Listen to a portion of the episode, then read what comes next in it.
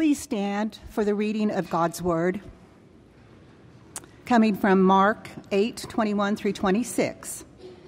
He said to them, Do you still not understand? They came to Beth- Bethsaida, and some people brought a blind man and begged Jesus to touch him. He took the blind man by the hand and led him outside the village. When he had spit on the man's eyes and put his hands on him, Jesus asked, Do you see anything? He looked up and said, I see people. They look like trees walking around.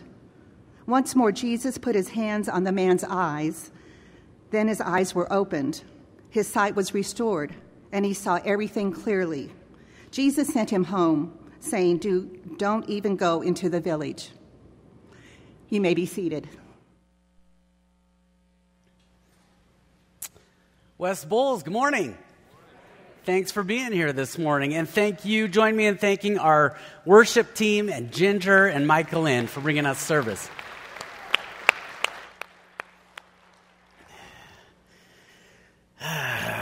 It was one of those weeks. Yeah, those weeks. Yeah, we got amens out there. Right, we can close in prayer right now. All right. So you've had those weeks, right?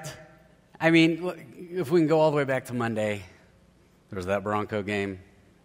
I know, a bunch of you are like, yeah, I'm out. Look at everybody flocking for the doors right now. Okay, so my own daughter, actually. Um, you, you, had, you had the, the Bronco game, and then um, I just noticed as we went through the week, it was like, really? Like, none of this stuff was on the agenda, Lord, but now it is. You know, we, we had. Um, just some things that came up this week that it, they had to become a priority, and so had to deal with that. Um, in the middle of the night, the other night, we, you know, we've got a puppy, and uh, well, we have a puppy. That's all you got to say, right? I mean, it just we had a couple of those nights. One night, we, we've got this fire alarm. It it just went off. The smoke alarm just went off. So I woke up enough to get out a, a step ladder, get up there, look at it, and it just went back to the green, normally functioning status. Didn't go off the rest of the night. And I just went, what is going on here? We got to yesterday, my son's baseball game. I got to be third base coach again. Uh, this kid on third base is looking at me for the signal, and I just was like, hey, I want to meet him where he's at. And he's like 10 feet off third base. The catcher's throwing it back to the pitcher, and the pitcher's just watching him, and I'm talking to the kid, and they throw the ball over to third, and this poor kid, like, he's on the verge of being out. And I just thought, yep, that's, that's this week. That's how it's gone. Then, three minutes ago, I just realized I forgot to put a belt on this morning, and I went, that sums it up. So, if I run off stage, just dismiss yourselves, and we'll see you next week, all right? what do you do when life interrupts? What do we do when life interrupts us? Because as I look back at this last week, I realized that a good chunk of my strength and my energy and my life and my time went to a bunch of stuff that was not on the agenda a week ago, and yet it needed to be on the agenda. And so as I looked at it, I thought, you know what? There's this thing that just came up within me throughout the week. Whenever something to interrupts, what, what is our tendency? It's to get rid of the interruption, right? We want to get rid of the interruption. The reason I bring all this up is because it's possible that some interruptions we need to embrace and we need to accept. In fact, this morning we're going to be in a passage that's kind of like a fire alarm. It's a fire alarm for the disciples, and I believe it's a fire alarm for us. And it's not a panic inducing fire alarm. In fact, I want you to think about the nature of a fire alarm for a minute, because of course, I've been thinking about this since Thursday when it happened in our house. The, the thing about a fire alarm, I, if I go all the way back to high school, I will never forget one day of high school. I remember we were sitting in Spanish class. It was the second period of the day. And I remember the fire alarm went off. And back then, I, I've noticed in, in our kids, at least in our elementary school, we get like a heads up that a fire alarm is going to happen the next day. Parents, have you experienced this? You get the heads up email or something? Okay, maybe it's just me. Anyway, maybe I have an inside track. But yeah, I, I thought that's funny. Why would we get a warning of an interruption that's meant to actually get them ready for the real thing? So I'm, I go back to, I'm flashing back to this day in high school, and a fire alarm goes off.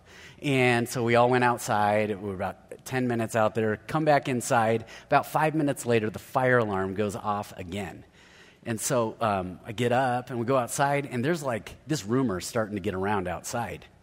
You know, so and so, they pulled the fire alarm twice. And, and, you know, you got security is like looking for them. And I was like, why do they want to get him? Like, this, this, whoever this man is, is a hero, okay? And so uh, we get back to class, it goes off again. And I think we had like a total of four interruptions from the fire alarm. And it actually took those four interruptions for me to suddenly go, oh my goodness.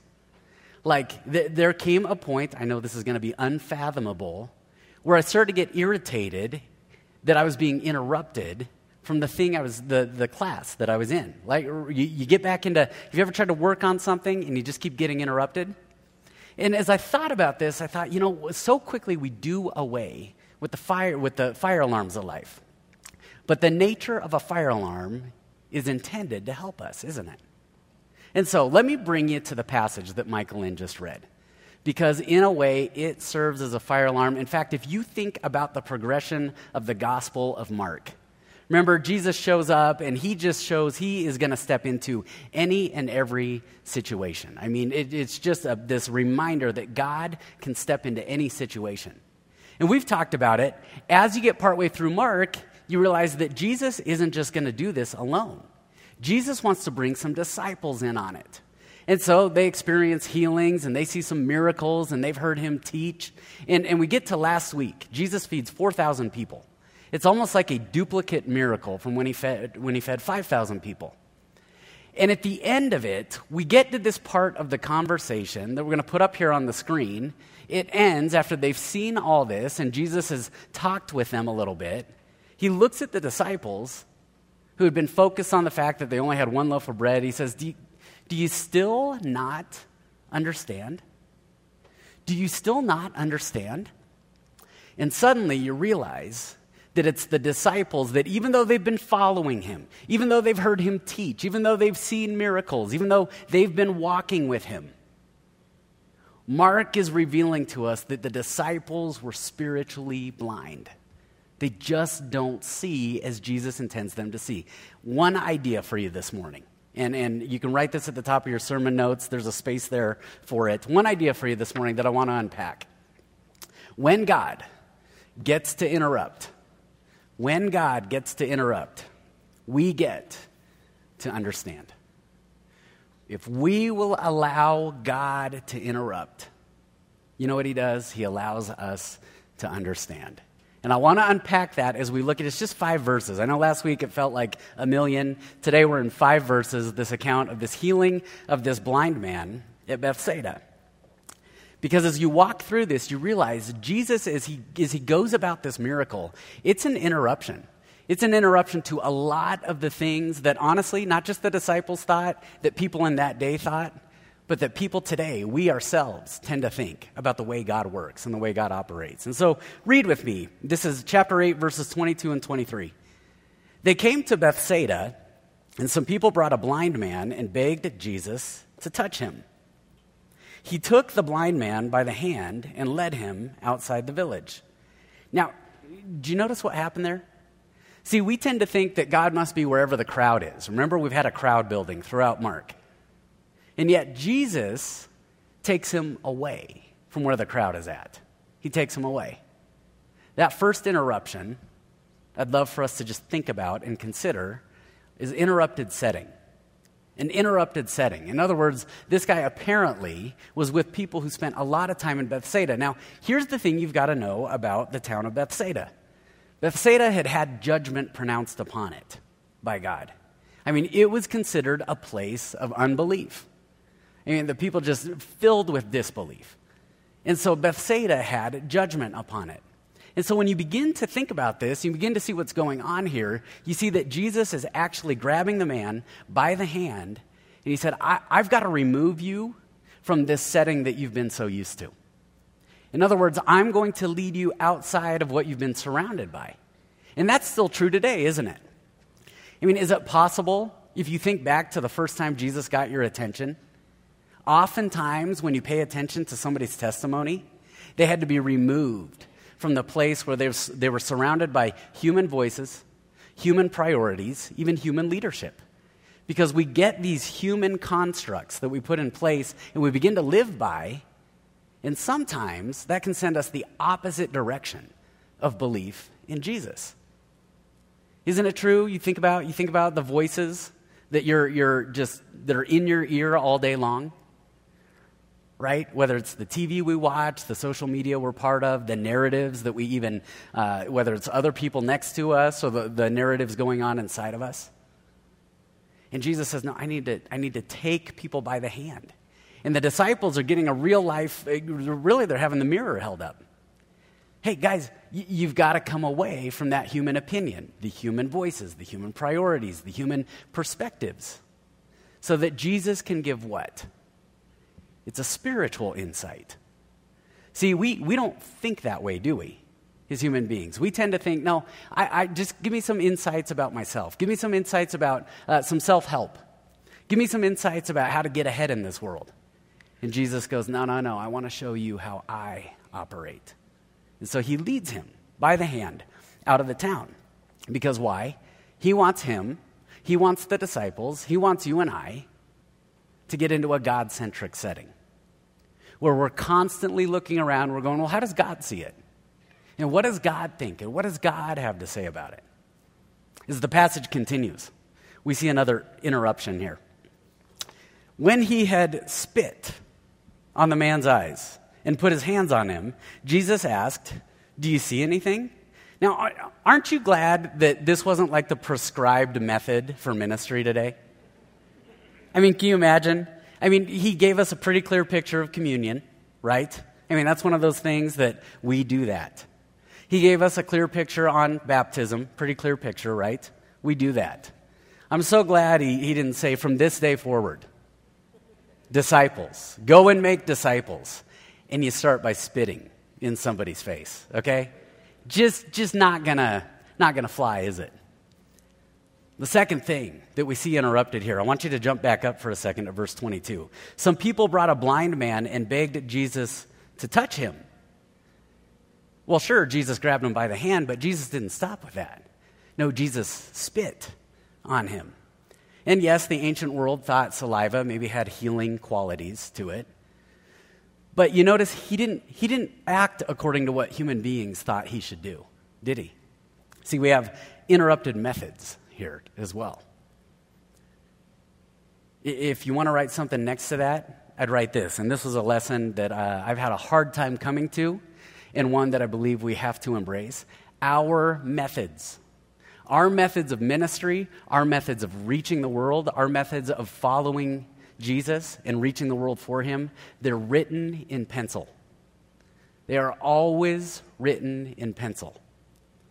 But you know what we do? We marry our methods, don't we? We absolutely marry our methods. And when I think about the different methods that we have, right? I mean, there are those, those ones that are so clear in Scripture. The Word of God, that, that one's in ink, isn't it? Worship in ink. We talked about some vehicles in which we experience and encounter God last week here at this church. You know what they are? They're in pencil.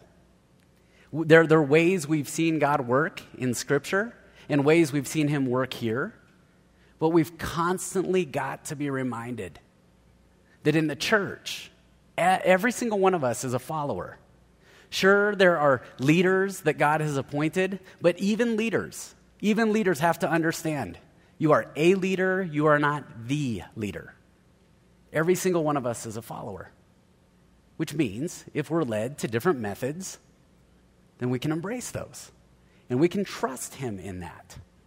Especially in the church. You want to know one of the, one of the methods? Is ministries, isn't it? I mean, I, I want to address something that has come up in the last couple years. And it's probably every week or two, but there's a question about the choir, okay?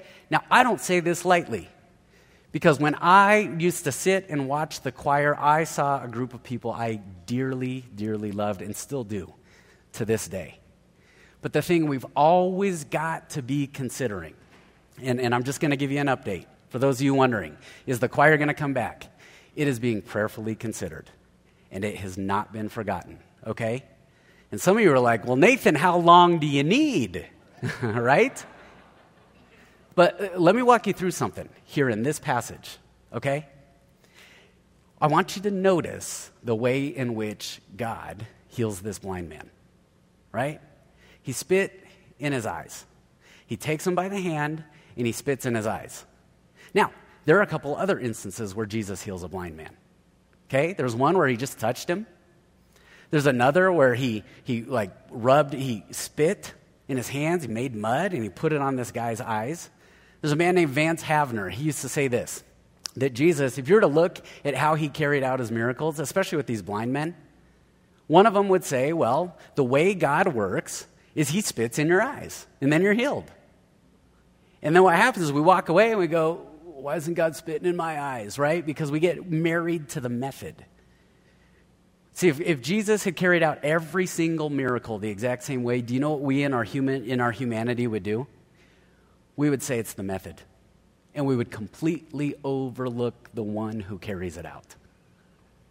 But the point is to see the one who carries it out. The second blind man would say, Well, no, that's not how God heals. God actually makes mud and then he rubs it on you, and that's how you're healed. And another would say, No, he just has to touch you. And so you'd have the once touched blind man, you'd have the spit in your face blind man, you'd have the mud in your eyes blind man. And soon we'd have three different denominations, wouldn't we? Because this is what we do. Right? We'd all be fighting with each other over how God best ministers.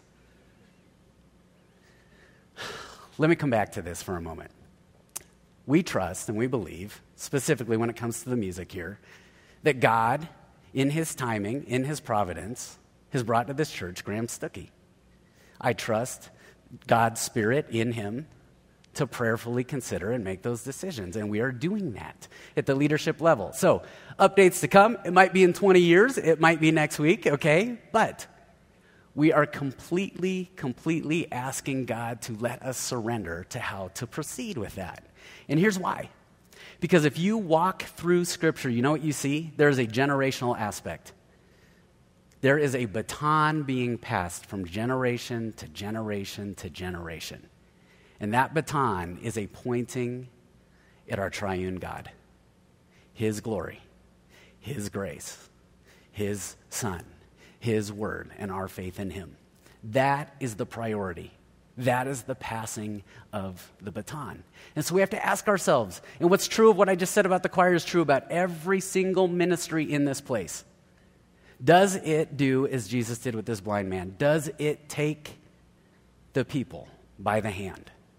Does it take the generations coming up by the hand and lead them to be pointed at Jesus? And so we prayerfully consider. And that might be staying the same, and that might be changing some things. See, a lot of times I think what we do is we, we look around at culture, and sometimes we either give change so much or we're, so change averse right? But how, how, how did we watch movies back in the 80s? VHS. Can you imagine now? No, now we can watch the exact same movies, but on Netflix or Hulu, right? I mean, I'm even thinking about right now. I was raised that you don't wear brown shoes with gray, you just don't do it. Well, maybe you did it, but I, I was judging you if I saw that. Anyway, no. But now I, I remember my wife saying, You can wear brown shoes with gray. And I was like, What? Oh my gosh, you can do that? You, you go to a coffee shop. I mean, goodness gracious, there's oat milk, there's uh, flax milk, there's almond milk, there's soy milk, right? It used to just be milk. There's Oreo milk, right? That's the best one right there. In fact, I'm staying with that one. But the truth is, we can trust Him to guide us into what's next. But sometimes He might interrupt our methods. Moving on, we see a third interruption here. Verse 24. He looked up and said, I see people. They look like trees walking around. Jesus had asked him, if he, Do you see anything? He said, I see people. They look like trees walking around. See, this is a reminder for us. This man's already followed Jesus, hasn't he? At least in a literal sense, he's been taken by the hand, led out of the village, and he's with Jesus. But there's a reminder here that there is more to the Christian life than just conversion, isn't there? Because, see, here Jesus has to interrupt his perspective. It's fair to say that this man has blurry vision right now. I mean, as you look at it, there, there's, there's more to life. This man needs further healing, doesn't he? Something is incomplete about it. And as I begin to think about the Christian life, I'm just reminded of the, the sheer number of times I've looked at my own life. And I can see fellow Christians that, you know, we've, we've said yes to following Jesus. You know, and we, we've, uh, we're assured of eternity in heaven one day. And yet there's growth to be had, isn't there? I've shared with you many times about my grandma. 60 some hours before she passed, she asked Jesus Christ to be her Lord and Savior at 92 years old. And I, I am overjoyed at that, but I also I, I grieve for her a little bit because I think this life, there could have been a very different experience of this life. And I know God can redeem it, but I believe that's why you're here. That when Jesus talked about abundant life, he wasn't talking about one day in the future when we're all in heaven. Yes, of course, that, but abundant life now. The verb there in the Greek, it's in present tense. It's today abundant life. And we may need an interruption of our perspective, don't we? Specifically, this man. You see it, right? He's looking at other people and he doesn't see them as people. They look like trees walking around. He just watched Lord of the Rings and he saw Treebeard and all the Ents, you know, walking there. That's a spoiler if you've not watched it. And if that's a spoiler, you deserve to have it spoiled, okay? Because it's been too many years since that movie's come out, right? But he, he just sees trees walking around. How often do we look at other people? We just don't see them clearly. You know, we see them through the lens of misunderstandings we see them through the lens of what we think their needs are. We see them through the lens of some human arbitrary measure of value. We don't see clearly. For others in here, it may be perspective on yourself. I mean, isn't the battle often that we over or underestimate ourselves constantly? Instead of seeing ourselves as the imago Dei, as created in God's image. And then there was even in the case of these disciples, it wasn't just people, it wasn't just themselves, but how they saw Jesus. It was blurry. In fact, we'll be there next week as we get into the next passage. When the disciples looked at Jesus, they saw him through the lens that many of us see him through. What we want him to do for us, right? I mean, isn't that the case? And so, God has to interrupt our perspectives as we move through. Another interruption. Once more, Jesus put his hands on the man's eyes. Then his eyes were opened, his sight was restored, and he saw everything clearly. See, did you notice what happened here? It was like there was a gradual healing here, there was a progression to this miracle. And what is Jesus doing? He's interrupting our measures. He's interrupting our measures, our timing, when we think about how he works how much he does and how quickly he does it. You notice the order here? He takes him out of the village, he's given spiritual insight, and then he's given his physical sight. See, there's an order there, there's a priority there. Did you notice the pace of it? It's gradual. It's gradual. In, in other words, there was a period of time, we don't know how long. We don't know if this just took place right there in that moment. But Jesus allowed for the man's eyes to be blurry for a little bit. See, isn't it often that we look at God and we think, gosh, you're, you're so slow, or you're not paying attention, or it's so gradual, or you're so ineffective? You know, he seems so inefficient in his ways. And that's not, a, that's not a God's ability thing. You know what it is? I believe the grace we see here is that Jesus is healing this man according to this man's faith. And the great grace that God has on us is that, yes, He could do it like that, but instead, He's going to accommodate His pace according to our faith. Wow. Wow, the God who says, I could just do it. I could just do it. Instead, he, he walks next to us and he says, I'm going to walk with you. I'm not going to force you through that door. I'm going to walk with you. I'm going to be present with you and you can be assured of that. Finally, the man can see clearly, He's gone from, you know, um, he, he's gone from closed eyes to open eyes to blurry eyes to now Jesus' eyes. But it's gradual. And then Jesus says this to him in verse 26 Jesus sent him home, saying, Don't even go into the village.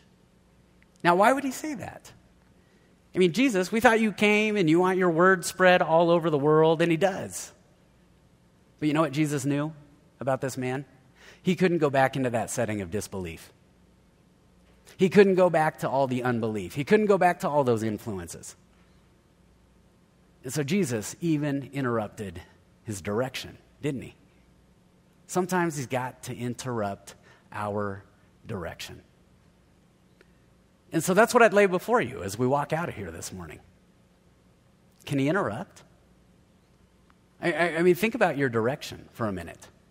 He says to him, Go home. So Bethsaida wasn't even the man's home. Go home. Don't even go into the village. Have you seen that before? Bethsaida wasn't his home. The place of unbelief isn't your home. And it's not my home. It's not our home. It isn't. And so, an interrupted direction. Where's home? Where's home? I'd ask you personally who, who are the people that we journey with?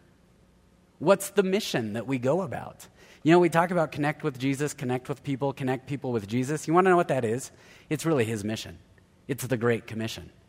Go into all the world and make disciples. And so here are the disciples as they watch him heal, getting a lesson about their own spiritual eyesight. And Jesus, it's as if he's saying, if you'll let me interrupt what you think about this, if you'll let me interrupt, if you'll let me interrupt, if you'll let me interrupt, I can send you in a new direction. An interrupted, an interrupted life is not something to be resisted at all times. In fact, if God gets to interrupt, you know what happens? We get to understand. And so as you think through these various interruptions, I know as I pondered on them this week, and I was getting real time object lessons all week long with all the things that were coming up, a prayer emerged. And it was this, and I'd invite you to write it down. We'll have it on the screen. Jesus, interrupt my views so that I could see with your eyes. Jesus, interrupt my views so I may see with your eyes. And if, if there was anything that happened this week that sums it up, it was probably the uh, moment of, of giggling I got. I was driving south on Simms the other day, and worship team, I'll invite you up while I'm sharing this. I'm driving south on Simms by Chatfield High School, and it's about lunchtime, and I see like four boys, okay? And I just noticed they've got a cereal box in their hands, but it was what I saw that was just so incredible. And I don't mean that in a good way. What it was so incredible. Okay, so one kid's got the box open and he's holding it. Another kid has a half gallon of milk and they're walking while doing this. He's pouring it into the box. The two other boys have spoons and they're digging in. And I just thought, oh, freshmen. And then I thought, that's not fair to half the freshmen out there, boys boys, right? Those are probably senior boys, actually. No. But I'm watching this and I'm just thinking, huh, I wonder if they're open to an interruption. I didn't do it. But as I looked at them, I thought, that's me right there. That's me. And I know if somebody were to see me going about life that way, an interruption wouldn't be so bad, would it?